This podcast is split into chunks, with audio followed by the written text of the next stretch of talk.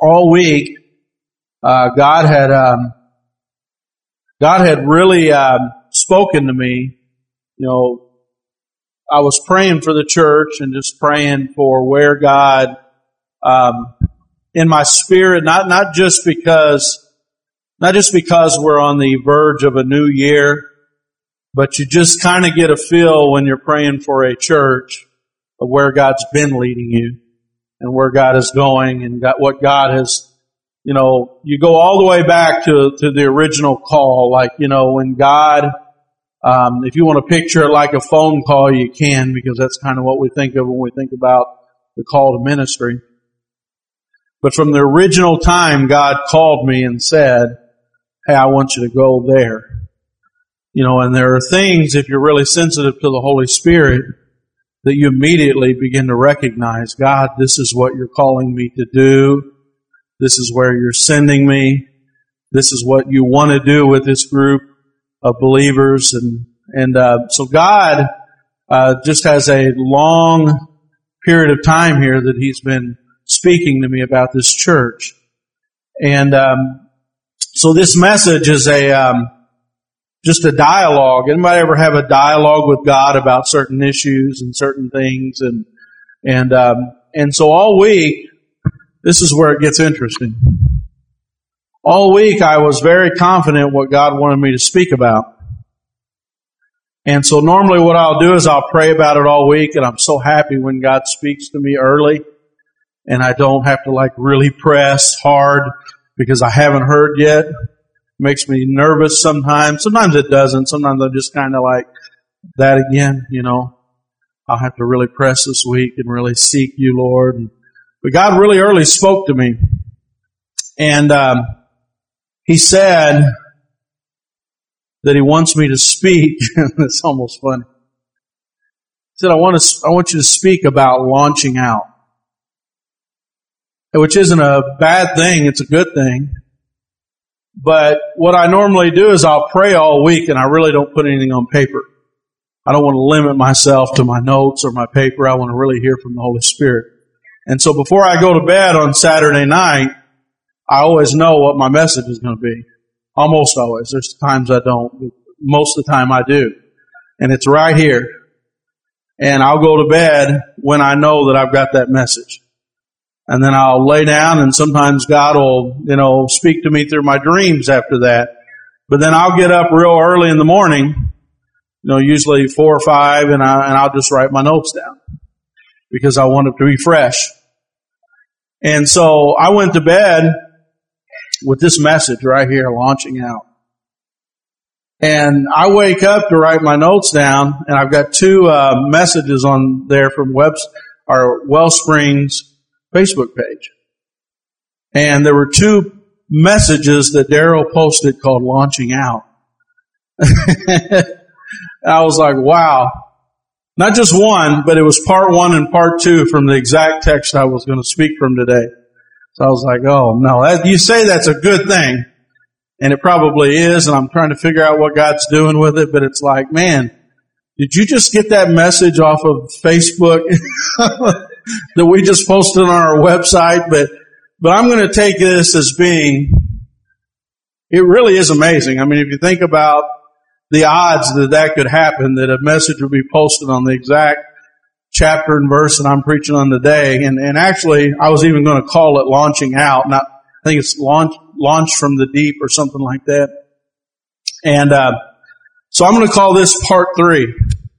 And what's really funny is I've got like a really good memory when it comes to messages.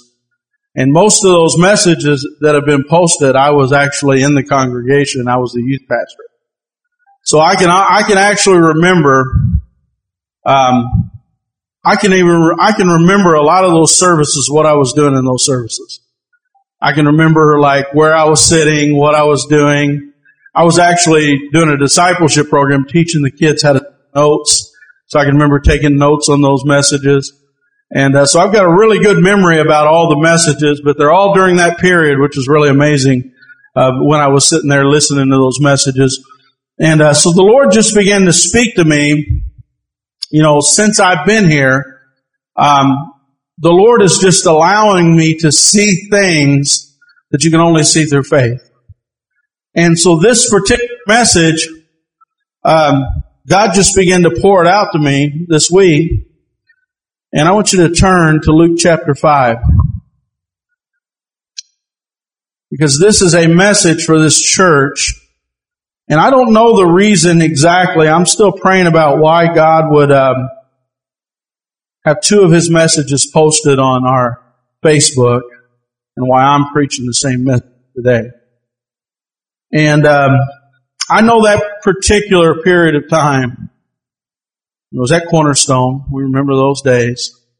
Launching from the deep. And I could just remember God was really moving. This was 2002. And the kids were just on fire for God. The church was really moving. Uh, we were ready to launch. And it's like an interruption. Right? Would you agree with that? Like we were ready to launch and for whatever reason, there was just an interruption. And you know, when you're ready to launch out in the spirit, this is talking about launching out for a fishing expedition. And when they're trying to launch out, how many know that there's a preparation for that ship? Like you may prepare for a long period of time and then you're ready to launch. And uh, what God is really speaking to this church is there may have been interruptions but God is building. I, when I came to this church, I'm building on the work that Pastor Rod did here. You know, when he says he's ready to launch and God's ready to do something through his spirit in this church, what I'm doing is walking into a situation where God had prepared you to do something great.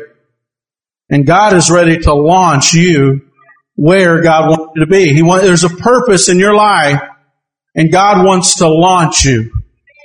And Pastor Rod prepared you for that. How many know when Pastor Rod passed away, you guys began to be launched? You began to be launched, your purpose and the plan that God has for your life. He's beginning to launch you out into that ministry. And this particular text is going to explain what God is going to be doing in the near future in your life. It's a prophetic message. It's a message that is uh, going to speak directly into your life where God is calling this church. And one thing we cannot do, we can't sit back and say, I'm not going to allow God to launch me. God, I want to do what you called me to do. I want this church to go where you called this church to be.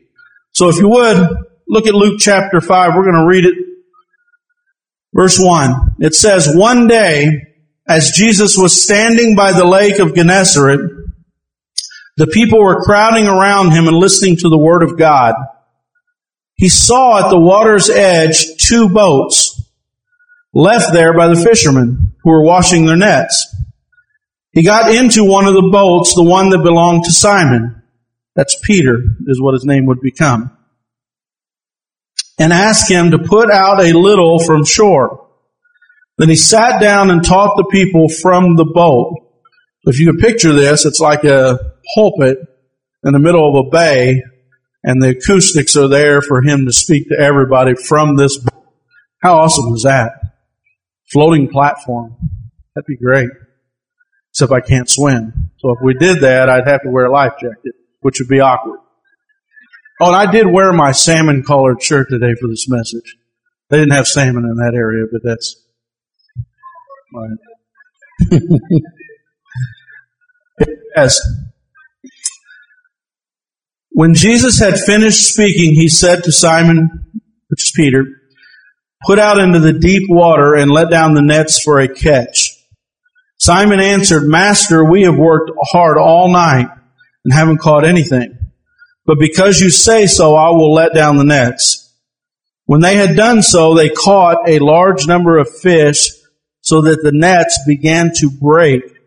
So they signaled to their partners in the other boat to come help them. They came and filled both boats so full that they began to sink. When Simon Peter saw this, whatever Simon Peter seen here, it, it just messed him up because he Remember when I talked about a theophany or a messiaphany or a Christophany? This is a moment where Peter had one of those. He, what he's seen was so upsetting to him that he fell to the ground and began to worship this man as, he, as if he was God. So it really was terrifying to him, whatever he'd seen.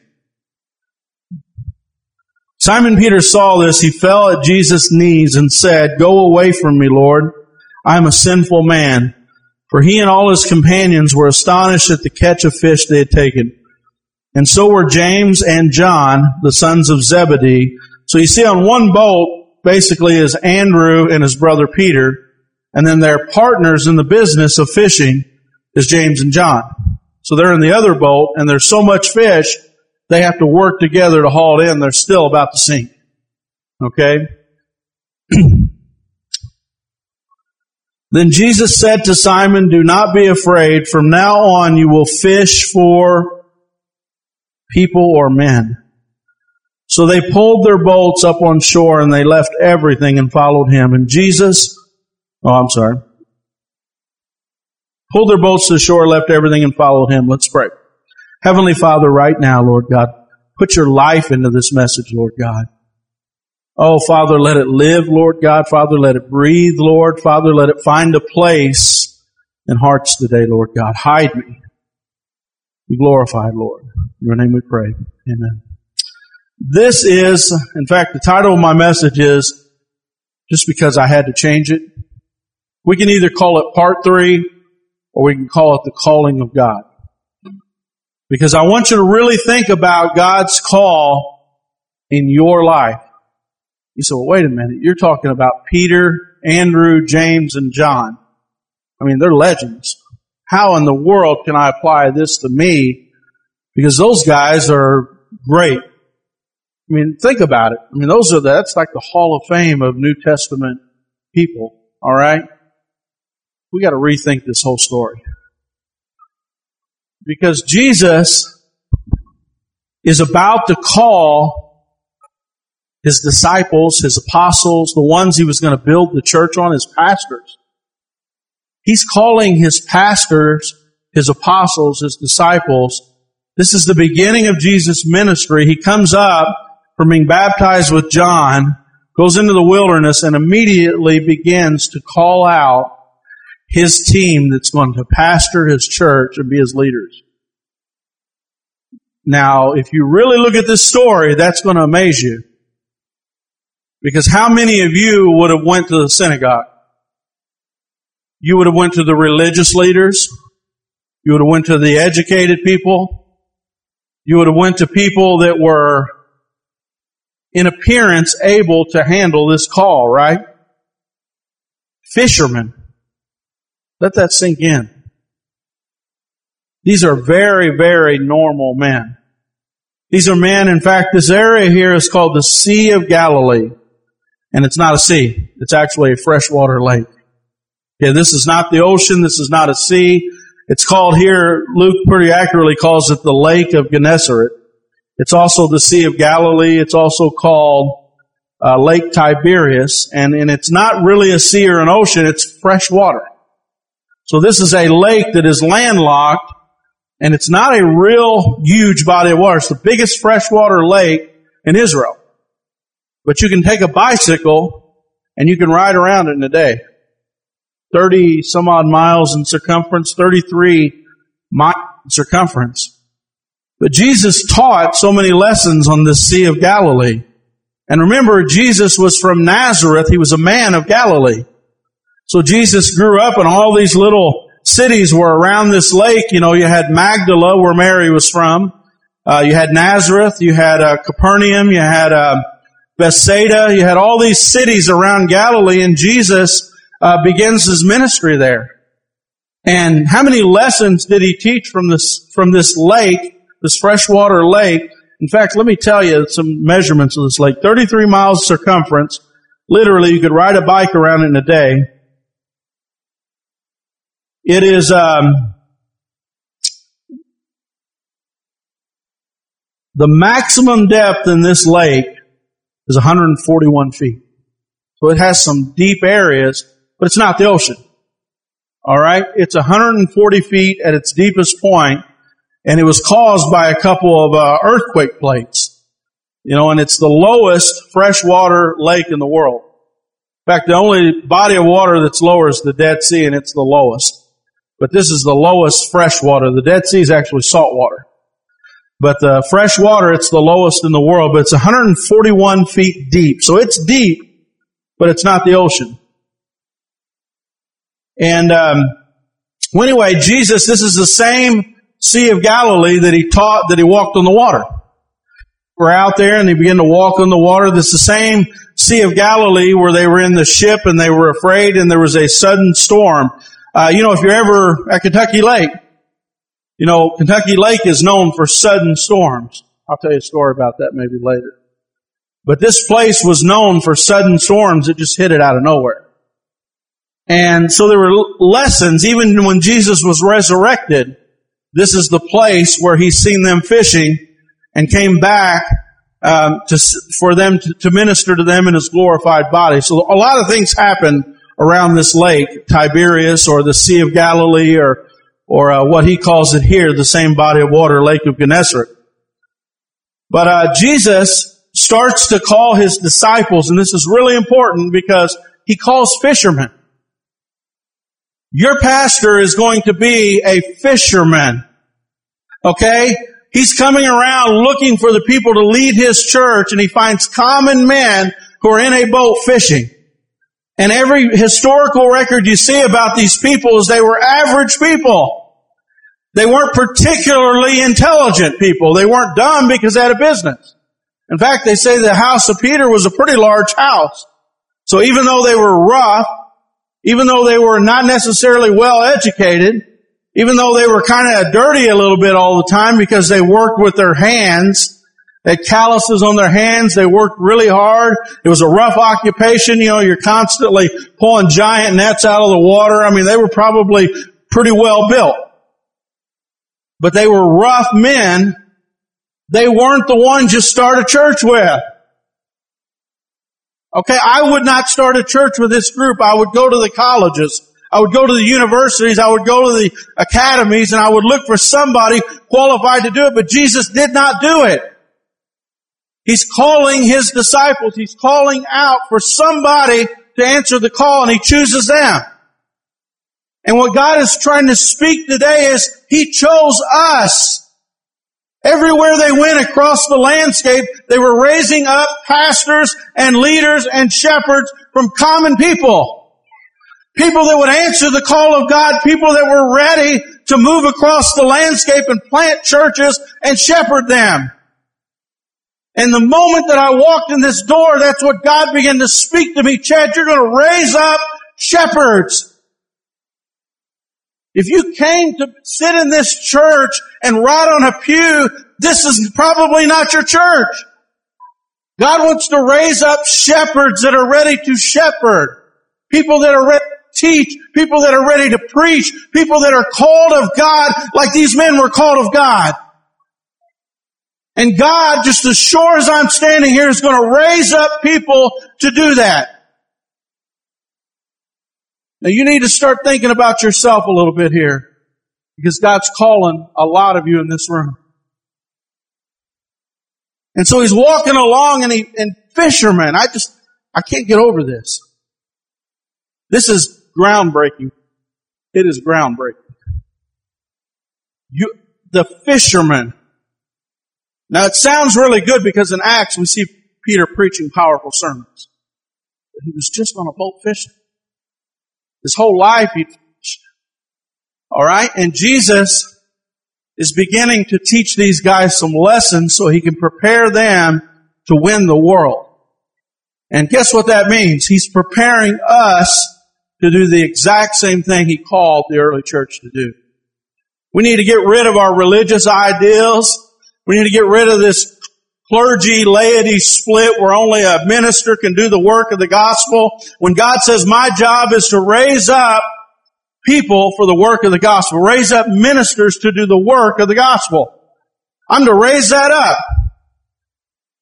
And he calls these men and what's really interesting is it looks like he just walks, if you just read the Luke part of it and you take out the other gospels, it looks like he walks up, jumps on a boat with a guy that really doesn't know him, and he's like, hey, you know, I want to use your boat to preach, and Peter's like, okay, whatever, we're drying that's off and cleaning them. And then he just starts to preach and he's like, hey, let's go on out to the water. And, um, and then when he's out there, he's like, hey, I know your boat's about to sink and you got a bunch of fish in there, but won't you just follow me? I'm like, okay. We put our whole life in this business. But yeah, sure. Doesn't it seem real like they don't hardly know him, right? But if you go to John chapter 1, turn to John chapter 1. Look at this. John chapter 1 verse 35. The next day, John the Baptist, he wasn't actually Baptist. Did you know that? Some people think he was a Baptist. But he baptized, which made him a baptizer. There was John the Baptist and Andrew the Presbyterian. No, there wasn't. Not John the Baptist, okay? The next day, John was there again with two of his disciples. So John is there baptizing. If you don't notice that, there's two disciples of John with him. Alright? When he saw Jesus passing by, he said, look, the Lamb of God. When the two disciples heard him, what did they hear him say? There's the Lamb of God. Two disciples heard it heard him say this, so they followed Jesus. So the two disciples heard John say this, so they started following Jesus. Now who are the two disciples? It says, turning around, Jesus saw that they were following him and asked them, what want? They said, Rabbi, which means teacher, where are you staying? Come, he replied, and you will see. So they went and saw where he was staying and spent the day with him. And it was about the tenth hour. Andrew, whose brother?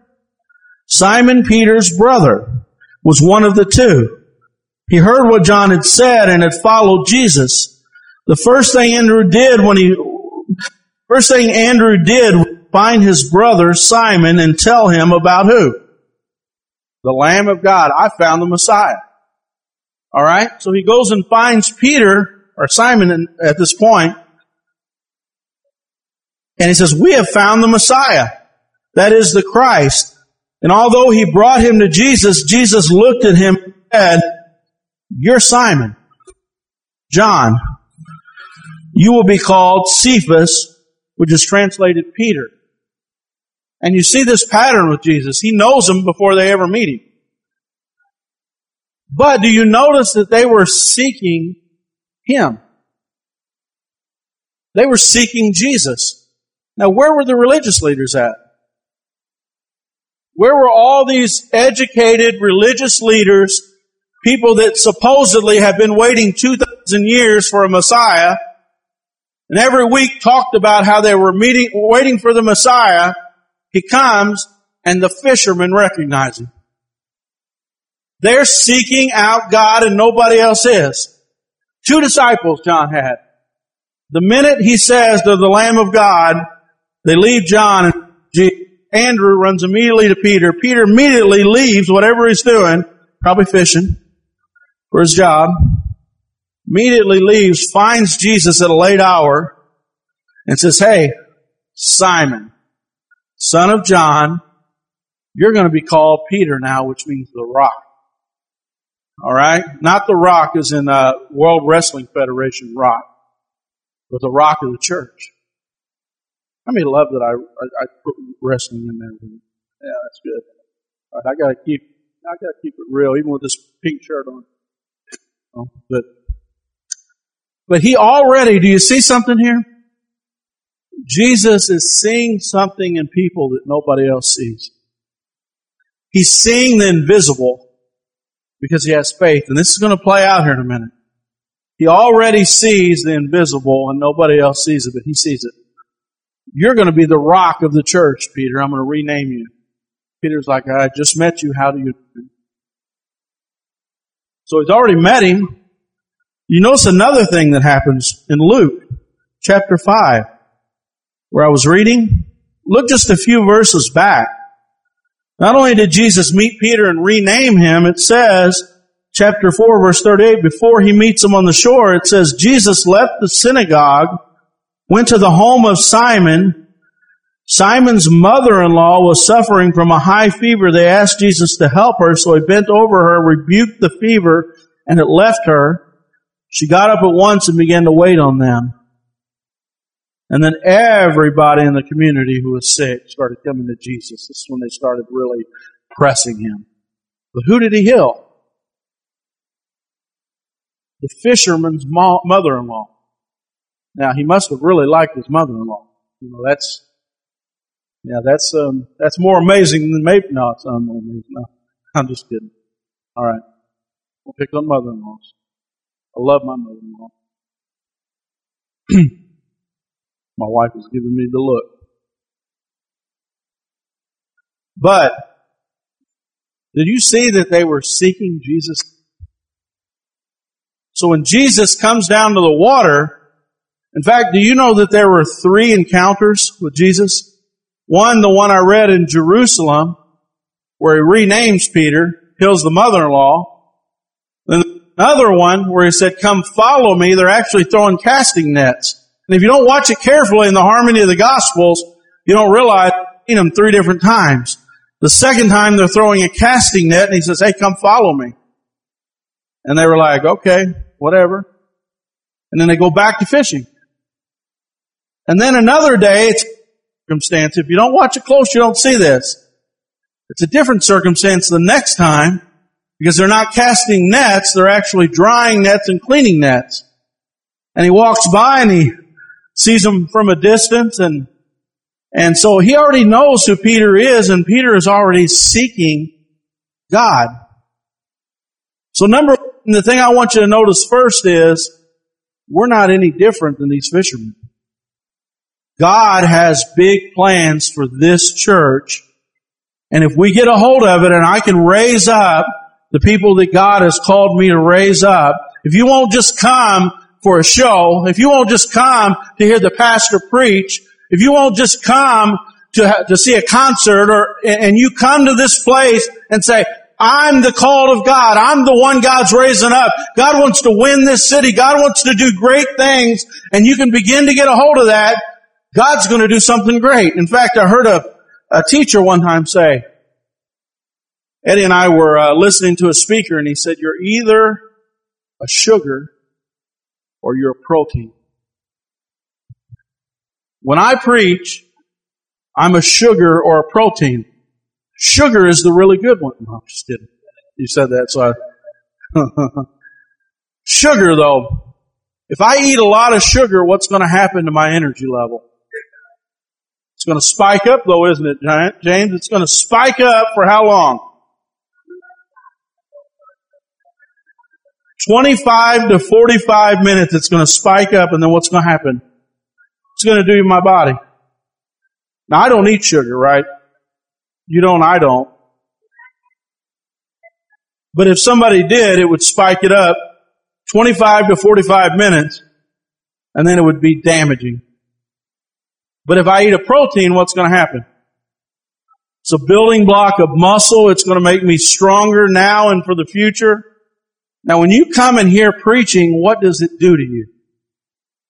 Man, I'm so excited. It was such a good word. Man, I'm pumped up. Man, there's that spike on Sunday. Man, what happened on Monday? I'm weaker than I was before. And because what God wants to do is raise up Andrew, Peter, James, John he wants to raise up people that are called to the ministry, called to shepherd, called to preach, called to teach. I shouldn't be the guy doing this all the time. God's going to raise up out of this church leaders, and it's going to be you guys. Everybody in this church, God is calling to the work of the ministry. And, but the protein, man, if, if what I'm preaching to you is protein, you're going to build spiritual muscle. And you're going to go and you're going to learn it and you're going to teach it to somebody else because you have spiritual muscles. you're empowered to be a minister. You're empowered to preach the gospel. And this is what you see all through the church. People empowered. They see themselves as not fishermen. They see themselves as ministers of this gospel and they're making a difference in this world. so here, man, Jesus wants to launch them into a deeper part of the water where they can actually catch fish. But where does he preach at? Preaches in the shallow. Oh, that's not right, man. I come to church to get something deep. Give it to me. Deep. The preaching is in the shallow. The work is in the deep. Mm. I just want the preaching. I want to feel good. I want something that'll make me feel really good personally. I want something that'll tickle my itching ear. Maybe you'll get something that'll put you to work. Maybe you'll get a new occupation for your life like they did. A new preoccupation for your life like they did. And what God wants to do is take us out into the deep and the is out there. The shallows right here. I could sit on a boat in the shallows all day and preach, but I'm just a sugar. I'm sweet. but if I'm a protein, I'm launching your life out into the deep. What does that mean? That means my family. I'm going to flex a little of that muscle. And I'm going to teach them the ways of the Lord. I'm going to stand up I just caused him to choke up. It's all right, little bro. It'll be all right. Did I flex too much? Sorry. I'm always halfway watching that corner, just so you know. I think I did. Yeah. But here's the next thing.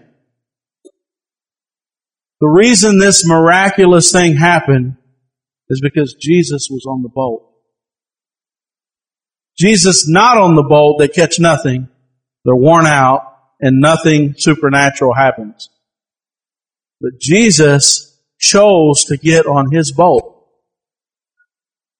He didn't choose anybody else. Why choose a dirty, stinky fisherman? And here's the thing. They were seeking God. So where is God calling us first to seek Him like we never have before. To get into His presence. In fact, the Holy Spirit was telling me this morning. He said, I heard, I heard what you said to me this morning. That I'm not as close to you as you used to be. Spirit told me that this morning, that you said that. Somebody in this room. I'm not as close to you as I used to be, and God says, I'm still chasing you. I'm still crazy about you. I'm still chasing you. I'm still trying to speak to you. I still want to be with you, but you're not as close to me as you used to be. I can't tell you the things I want to tell you like I used to. And God is calling us back to His presence. We're going to build a prayer room. And we're not just going to have a beautiful room or a pretty room. We're going to have a room where we seek the face of God like we never have before. I believe it with all of my heart. That's where God is calling us because Jesus has to be on our boat. He has to be the commander of that boat. Did you see how quickly Peter called him sir and master and Lord? I mean, this is a man who's an experienced fisherman his whole life. And if you don't know the background of the many meetings they already had and the fact that he was seeking him out, you think, wow, how did Peter even say master? He said master because he already had recognized he was the Lamb of God. Already recognized that he was the one that God sent as a Messiah and he was allowing God steer his boat. You're not getting this. This is the equivalent of your wife driving your car. How dare she take my car and navigate it. It's my car. I do all the driving. I don't sit in the passenger seat. Right? How much pride did Peter have to lose in order to allow Jesus to steer his boat and tell him where to go? In fact, I was reading about this. Listen to this. Let's see. I did a lot of studying on these nets. It says, before the fishermen turned in for the day, they carefully washed their nets and hung them to dry. If the linen nets were not dried properly in the sun after use, they would rot very quickly. And it says, from the gospel account, Jesus arrived at the lakeshore while the fishermen were still washing their nets immediately going into their boats, he began to teach. Basically, if you look at the history of this, this was the end of their day. This was after hours. They were third shift workers. And it goes on to say the trammel net or the type of net that they're using to fish in the deep, it had to be dried during the day in the sun. It would be the first thing in the morning and they would be completely done, worn out. They were third shift workers. Okay, they had to do it at night because the fish had greater visibility during the day and they would see the net. So it made no sense at the end of your workday in the after hours, how many get tired at the end of your shift? Third shift workers, I love them, man. I've worked a lot of third shift. There's something about that. I don't know. They had time maybe to go see him when he was baptizing. John was baptizing. They were there. They were the ones that were showing up watching Jesus teach on the side of the river there, on the side of the lake. I mean, these guys were third shift workers. But for some reason, Peter didn't have pride when Jesus said something that didn't make any sense. Go on and take the net. Well, we got to dry them or they'll rot. He said, no, take the nets. Let's go out during the day. It was against everything Peter would have thought. Peter, Andrew, James, and John were the leaders of these two ships. But Jesus said, no, it makes perfect sense. I'm going to teach you something about faith. And he's trying to teach us this morning. He said, take it, let's go out. And he said, well, and you can see Peter. It don't make any sense. So, but because you say it, master, I'll do it. And he's worn out. He's worked all night. Like I said, they're third shift workers. They're at the end of their day. This is overtime. This is extra hours. Their whole crew is working. They're paying the crew. Right? And it's a pretty large crew for these nets. So they go out. They drop the net down and Jesus prophetically is saying something to them. They catch so much fish that Peter is startled. He's afraid. He's afraid. Because what Jesus just did made no sense. And he's never seen a catch like that. So so great of a catch, so against the laws of nature was that catch. Peter is trembling at his knees saying, leave me. I'm a sinful man.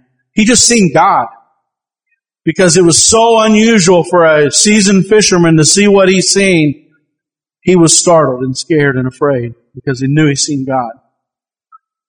And what was Jesus seeing though when he did that? Jesus was seeing their prophetic future.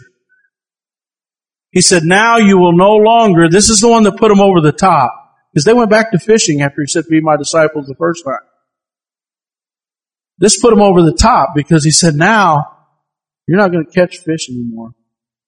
This is a prophetic word to you that you're going to catch men now.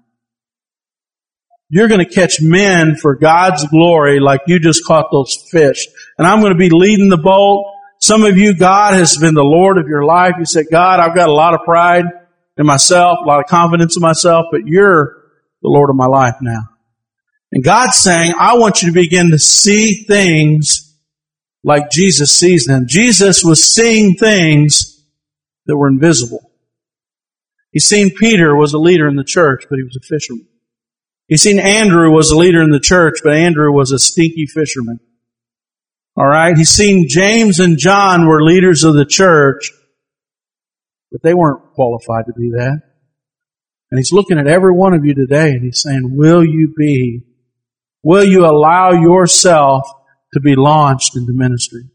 You say, well, what do I have to do? Be a full-time minister? No, you have to be full-time with the gospel. You have to be full-time all in on this thing. When we go to seek God, we're going to seek God with everything in us because He has to be on the boat. He has to be steering us, to be telling us when to drop the net. God's going to do great things. And what did Jesus see when he seen that net go down and the fish come up? Turn, if you would, to Acts chapter 2. Some of you say, man, I want to do something for God. But see, here's the problem. I'm going to get there in a second. Just stay there. The kind of boat that you have tells exactly what you have in mind. You know that uh, one time I had the owner of an auto dealership was giving away a boat for a prize, and it was a six thousand dollar bass boat, aluminum, seventeen feet, trolling motor on the front, motor on the back. And the owner of that dealership came to me one day and he said, Chad, you're a young father. He said, if nobody wins this boat, he said, I'm going to sell it to you really cheap. So he sold me that bass boat. And, but all I'd ever done my whole life is fish the bottoms. And that bass boat was not made to fish the bottoms. It was a good boat and it did good in certain things, but one time a storm came at Kentucky Lake suddenly. And my family was in the boat with me. And it's a flat bottom aluminum boat. And you know when the waves start crashing, that little flat bottom aluminum boat just got tossed everywhere. I could not cut the water because I needed a V bottom hull to cut through that water. And I got stranded on a little area there. The Coast Guard had to come pick up my family. My wife was pregnant and rolled down a hill and it was a disaster. but I didn't have the right boat. But you know, these men, you know, there's all kinds of different boats that God puts you in. You know, sometimes, um, sometimes like these men had to learn, you know how educated some jobs are? Like if you're a fisherman, you know that you're educated in meteorology, like the weather. You're educated in business. I mean, these were successful businessmen. You know, they're educated in marine biology. In fact, I always thought it was fascinating to see how high the education level is like for a farmer in several different areas. Areas of business and areas of you know, earth science and just every, all the sciences, how educated are they in each area by being that type of a worker? A fisherman, how educated are they in these sciences without ever being at a college? You know, it's amazing really the knowledge that, that they have. And, um, you know, as a fisherman, I want you to think about all the different places that God put these guys when they were young. You might be in a sailboat. Now, why would God put me in a sailboat? I preached a sermon on that one time. He wants me to discern the wind. You know, if I'm a, if I'm a fisherman, I've got to understand the wind. Sometimes God will put you in a rowboat in tempestuous waters, waters that are stormy. And He'll say, trust me. You know, God will put you in a lot of different Sometimes you're like, man, all I want to do is fish for myself. I just want to have a rod and reel and I want to catch enough for me to eat. And so you've got a certain kind of boat too. In fact, I see the sport fisherman. He just wants a trophy. I'm like, man, I, feel, I, I garden and things to eat. All right. I fish to eat. All right. You spend a lot of money on a boat just for trophies. Right. But here's something different. God's saying, you're going to need some help. You're going to need a bigger boat. This is commercial fishing. And he said, whatever's going to happen out there, you're not going to be able to handle it yourself. You see, the boat is sinking and the net's breaking, and he has to get his partner to come help him. And Jesus is trying to tell him something. The places and the things that I want to do through my church, you're going to have to do it together. You're going to have to do it together. You're going to have to learn how to bind together or you're going to lose the catch. What do you do? When the catch is so big that your boat is about to sink. I mean, you're exhausted. You're trying to do the work of the Lord and you say, man, I do it on my own. I do my own evangelism. I do my own preach gospel. I do my own thing. And God's saying it's not going to work. You're not going to be able to hold up under the pressure of it. You're not going to be able to handle it. You're going to have to learn to work together. And in Acts chapter 2, Jesus sees this on that lake. He sees the prophecy fulfilled that these men are going to have so much fish that they have to surround it and work together because God's beginning to use them. Look at this.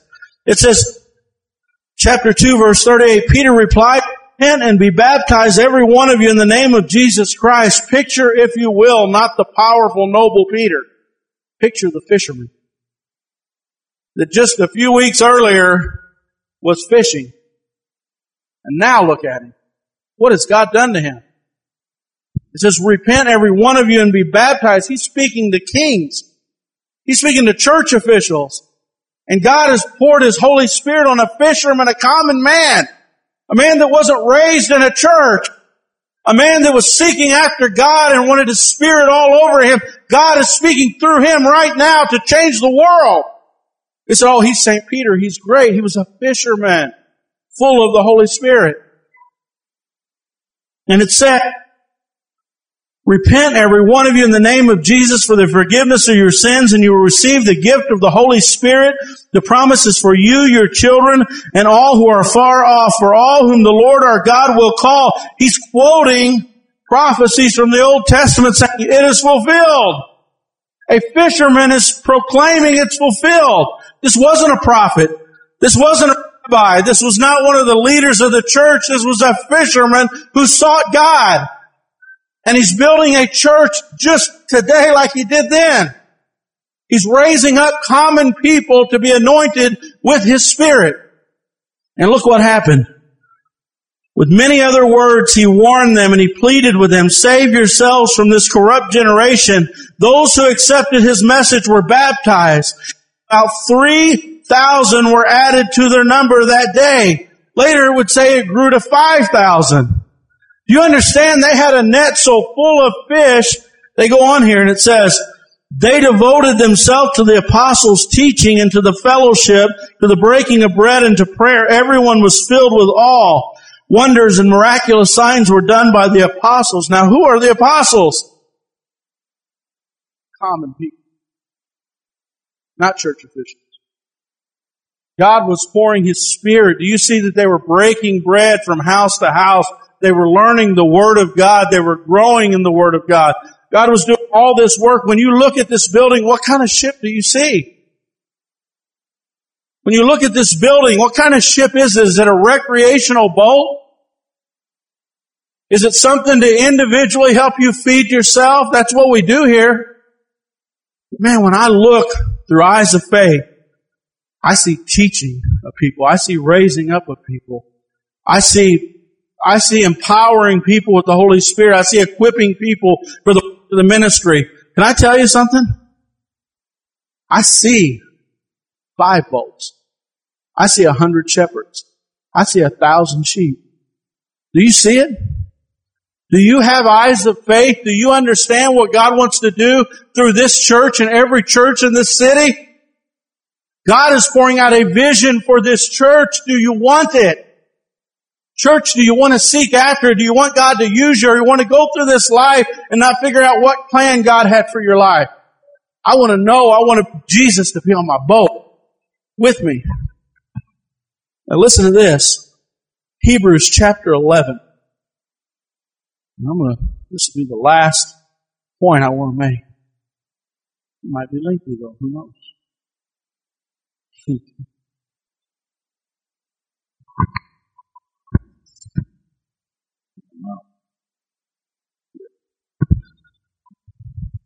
always afraid I'm going to lose a section of my Bible. All right. Hebrews chapter 11. Listen to this.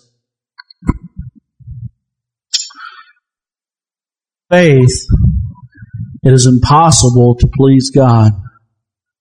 Because anyone who comes to Him must believe that He exists and that He rewards those who earnestly seek Him. Without faith, it's impossible to please God.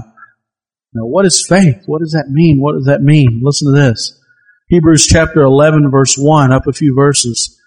Now faith is the confidence of what we hope for and the assurance that we, about what we do not see. Jesus is trying to teach them to see the invisible. You say, well, faith is seeing something that's invisible. That's not actually right. It's seeing what we hope for and having confidence that we've received it. But you say that's seeing the invisible. It's not seeing the invisible.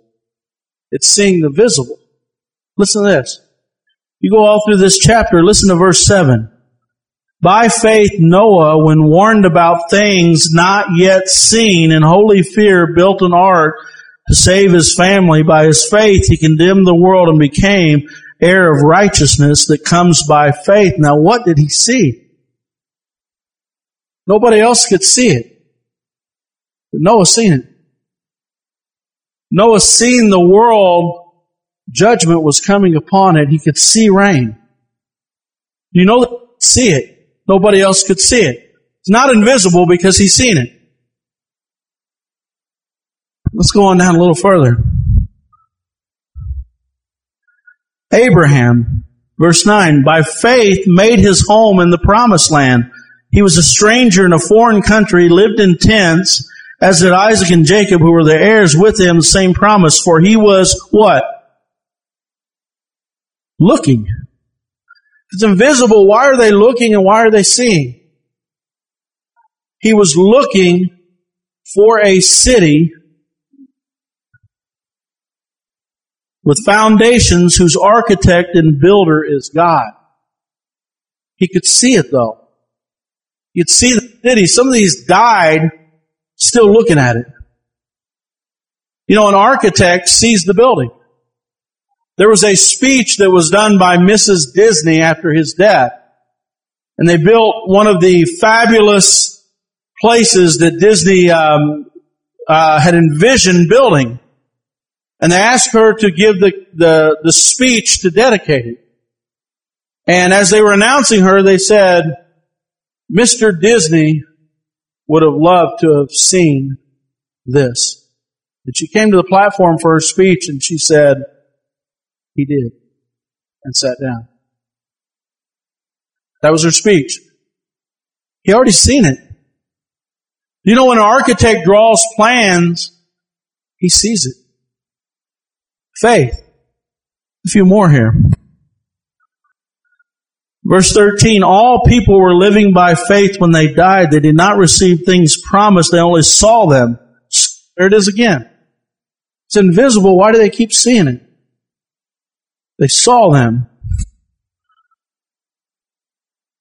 and welcomed them from a distance. They admitted that they were aliens and strangers on earth. People who say such things show that they are looking for a country of their own. They're looking.